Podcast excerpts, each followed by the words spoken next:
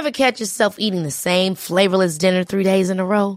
Dreaming of something better? Well, HelloFresh is your guilt-free dream come true, baby. It's me, Gigi Palmer. Let's wake up those taste buds with hot, juicy pecan-crusted chicken or garlic butter shrimp scampi. Mm. Hello Fresh. Stop dreaming of all the delicious possibilities and dig in at HelloFresh.com.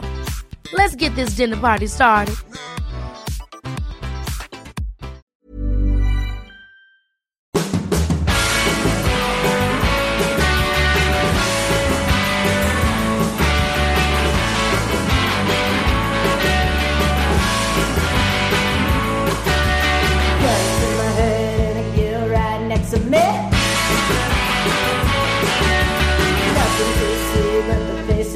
Around me.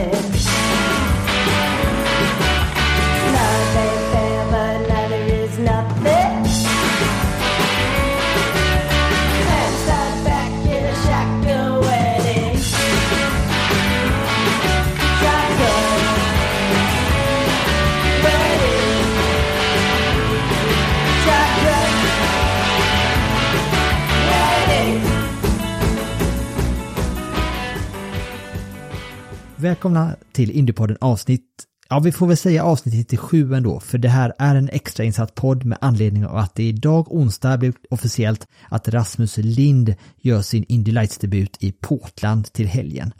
Rasmus tar över styrningen i Hunkos Hollinger Racing efter att britten Toby Sowery valt att kliva av säsongen. Och det var ju en öppning som jag tror att många av oss svenska Indycar-fans hoppades skulle kunna tillfalla Rasmus. Och nu följde det sig alltså så väl att teamägaren Ricardo Hunkos själv efterfrågade Rasmus tjänster och eftersom det inte krockar kalendermässigt med hans åtaganden i IMSA så var det alltså fritt fram. Vi har fått en liten pratstund med Rasmus så vi kan väl lyssna till vad han själv har att säga om att han nu alltså är klar för Indy Lights resten av säsongen.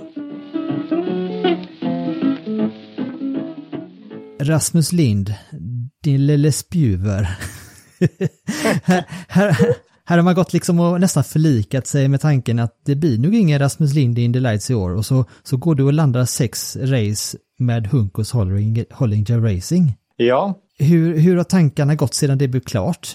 Eller när blev det klart? Var det så sent som idag eller vart det igår eller? nej, alltså, det blev klart igår kväll liksom, så de hann precis göra pressreleasen till idag. Eh, så det är rätt så fräscht för alla liksom. Eh, så göra sig så redo som möjligt inför Portland nu i veckan. Berätta om turerna kring hur den här dealen kom till. Eh, alltså, Toby Sowery då, han eh, ville inte köra de tre sista racehelgerna då. Eh, och då fanns det en plats öppen, så vi, i och med att jag körde för Ricciardo 2019 där i Indy Pro, eh, så hörde de av sig till oss och frågade om eh, vi kunde sätta upp något till de sista tre racerna för eh, Stingray då behöver vi en teamkompis. Eh, det är inte så, inte så lätt att köra själv i ett team så. Eh, så vi gjorde upp en deal med Ricardo och Hollinger så blev det en deal nu till de sista racerna.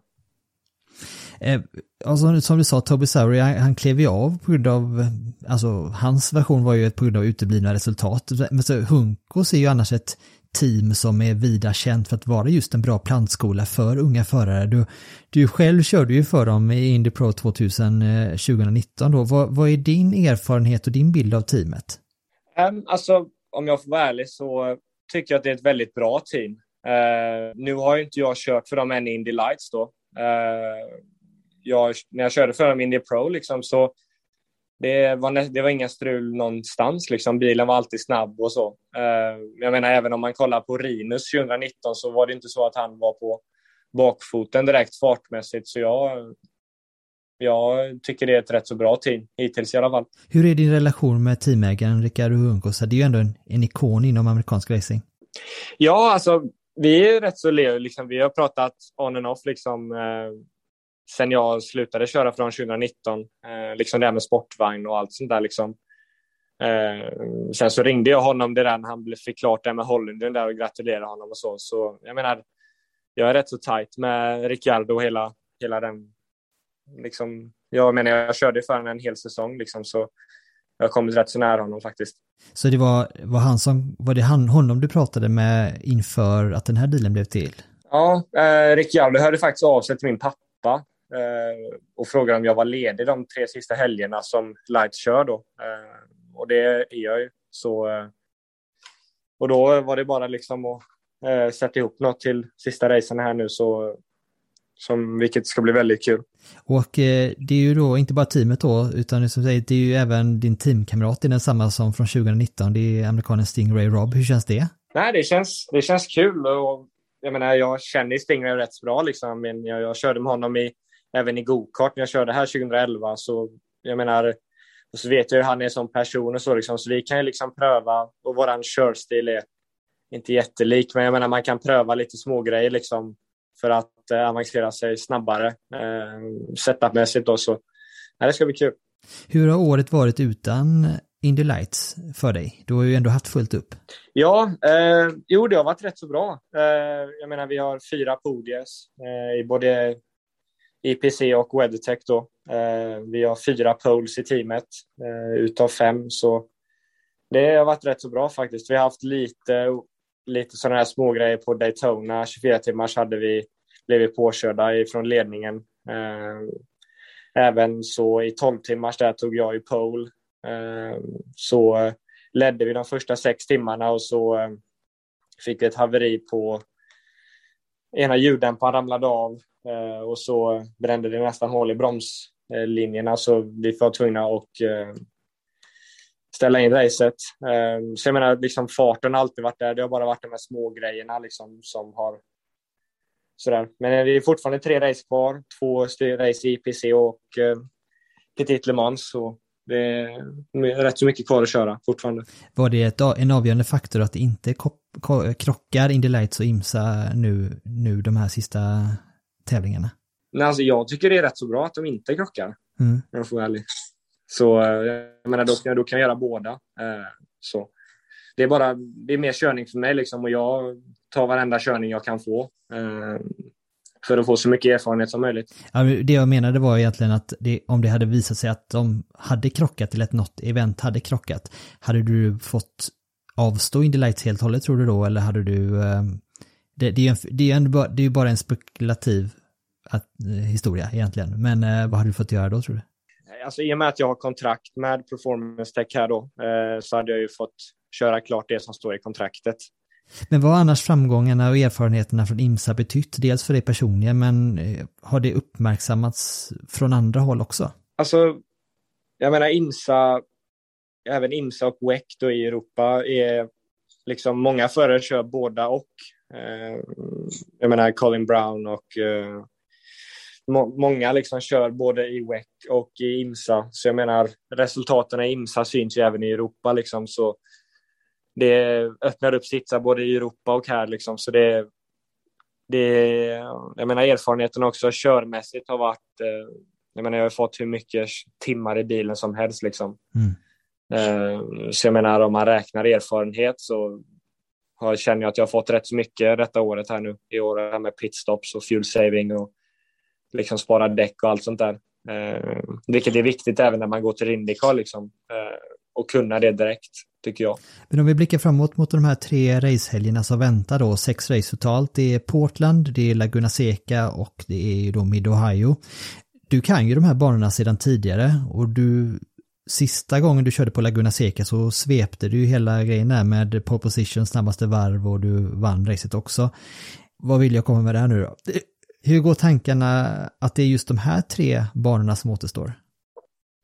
Jo, alltså jag tycker det är väl, jag gillar Laguna eh, själv då. Eh, jag menar, jag, jag var rätt så snabb där när jag körde det sist. Eh, och även Portland är en rätt så bra bana också, men det, det är inte så mycket som händer på den banan. Eh, det är inte så jättemånga kurvor liksom. Eh, men sen även med Ohio, jag menar, jag körde där i år med eh, LMP3-bilen. två race där med med den. Så jag menar, vi, och podier där. Så jag menar, det är tre banor som är kvar som är väldigt roliga, men den roliga ska bli Laguna, tycker jag. Det är ju verkligen in i hetluften direkt här och känner du någon press på att prestera eller har du, känner du att du har allt att vinna nu när du går in i de här sista racen? Alltså, press har jag inte riktigt så. Det är liksom, jag menar mest nu måste jag ju komma upp i fart igen med bilen eh, och komma tillbaka i formelbil liksom. Eh, vilket kommer ta li, några, lite grann. Eh, så jag menar, först komma upp i fart och sen om vi kan fightas för podium, visst. Och även vinst. Varför inte? Hur mycket tror du kommer att krävas för att bli varm i kläderna? Nej, men jag menar, efter första passet, jag menar vi har två, vi har rätt så mycket körning, jag menar vi har två stycken en och en halv timmes pass eh, och sen även en halvtimme officiellt Och så jag menar efter första passet så är jag varm i kläderna liksom. Så efter andra passet borde vi kunna ställa in bilen mer inför tidkörning och racet då. Så jag inte, det kommer nog bli rätt så bra tror jag. Sen har du också lite revansch att utkräva på Cal Kirkwood som, det har ju varit din antagonist genom liksom hela Road to Indy-stegen. Hur gärna vill du slå honom? Alltså, jag menar Kyle är ju duktig liksom. Uh, jag menar jag har ju varit tight fighters med honom även i USF och Indy Pro som du sa där. Jag menar uh, Kyle har kört en säsong nu nästan i lights liksom så om han har, han har ju lite mer erfarenhet än mig så jag menar jag kommer fightas för vinst om jag kan, så varför inte? Vad betyder den här styrningen nu i Uncos för dina möjligheter framöver? Jag menar, Indycar växer ju väldigt fort. Eh, jag menar, vi är massa namn från Europa nu som även är sugna på Indycar liksom.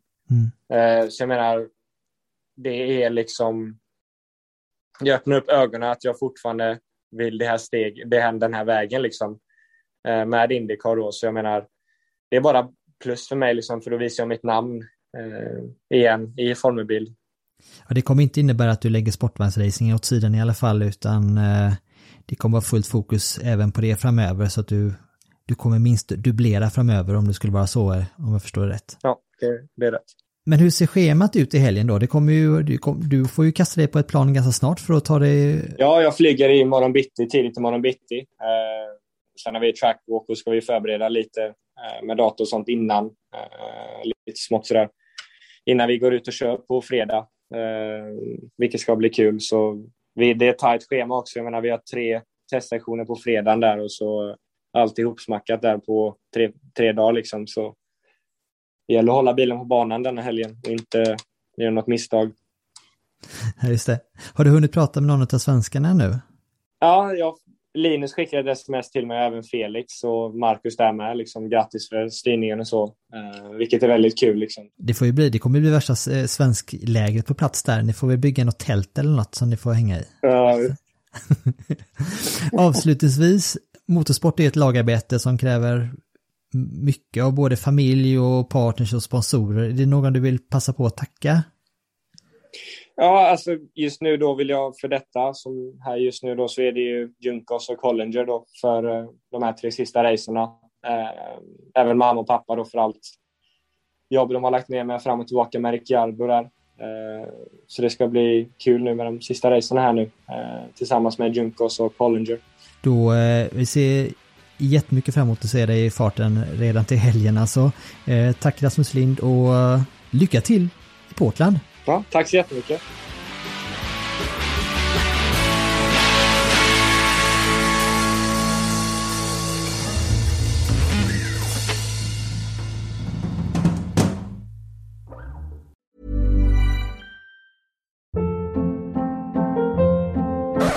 Up. What was that? Boring. No flavor. That was as bad as those leftovers you ate all week. Kiki Palmer here, and it's time to say hello to something fresh and guilt-free. Hello Fresh. Jazz up dinner with pecan-crusted chicken or garlic butter shrimp scampi. Now that's music to my mouth. Hello Fresh. Let's get this dinner party started. Discover all the delicious possibilities at hellofresh.com.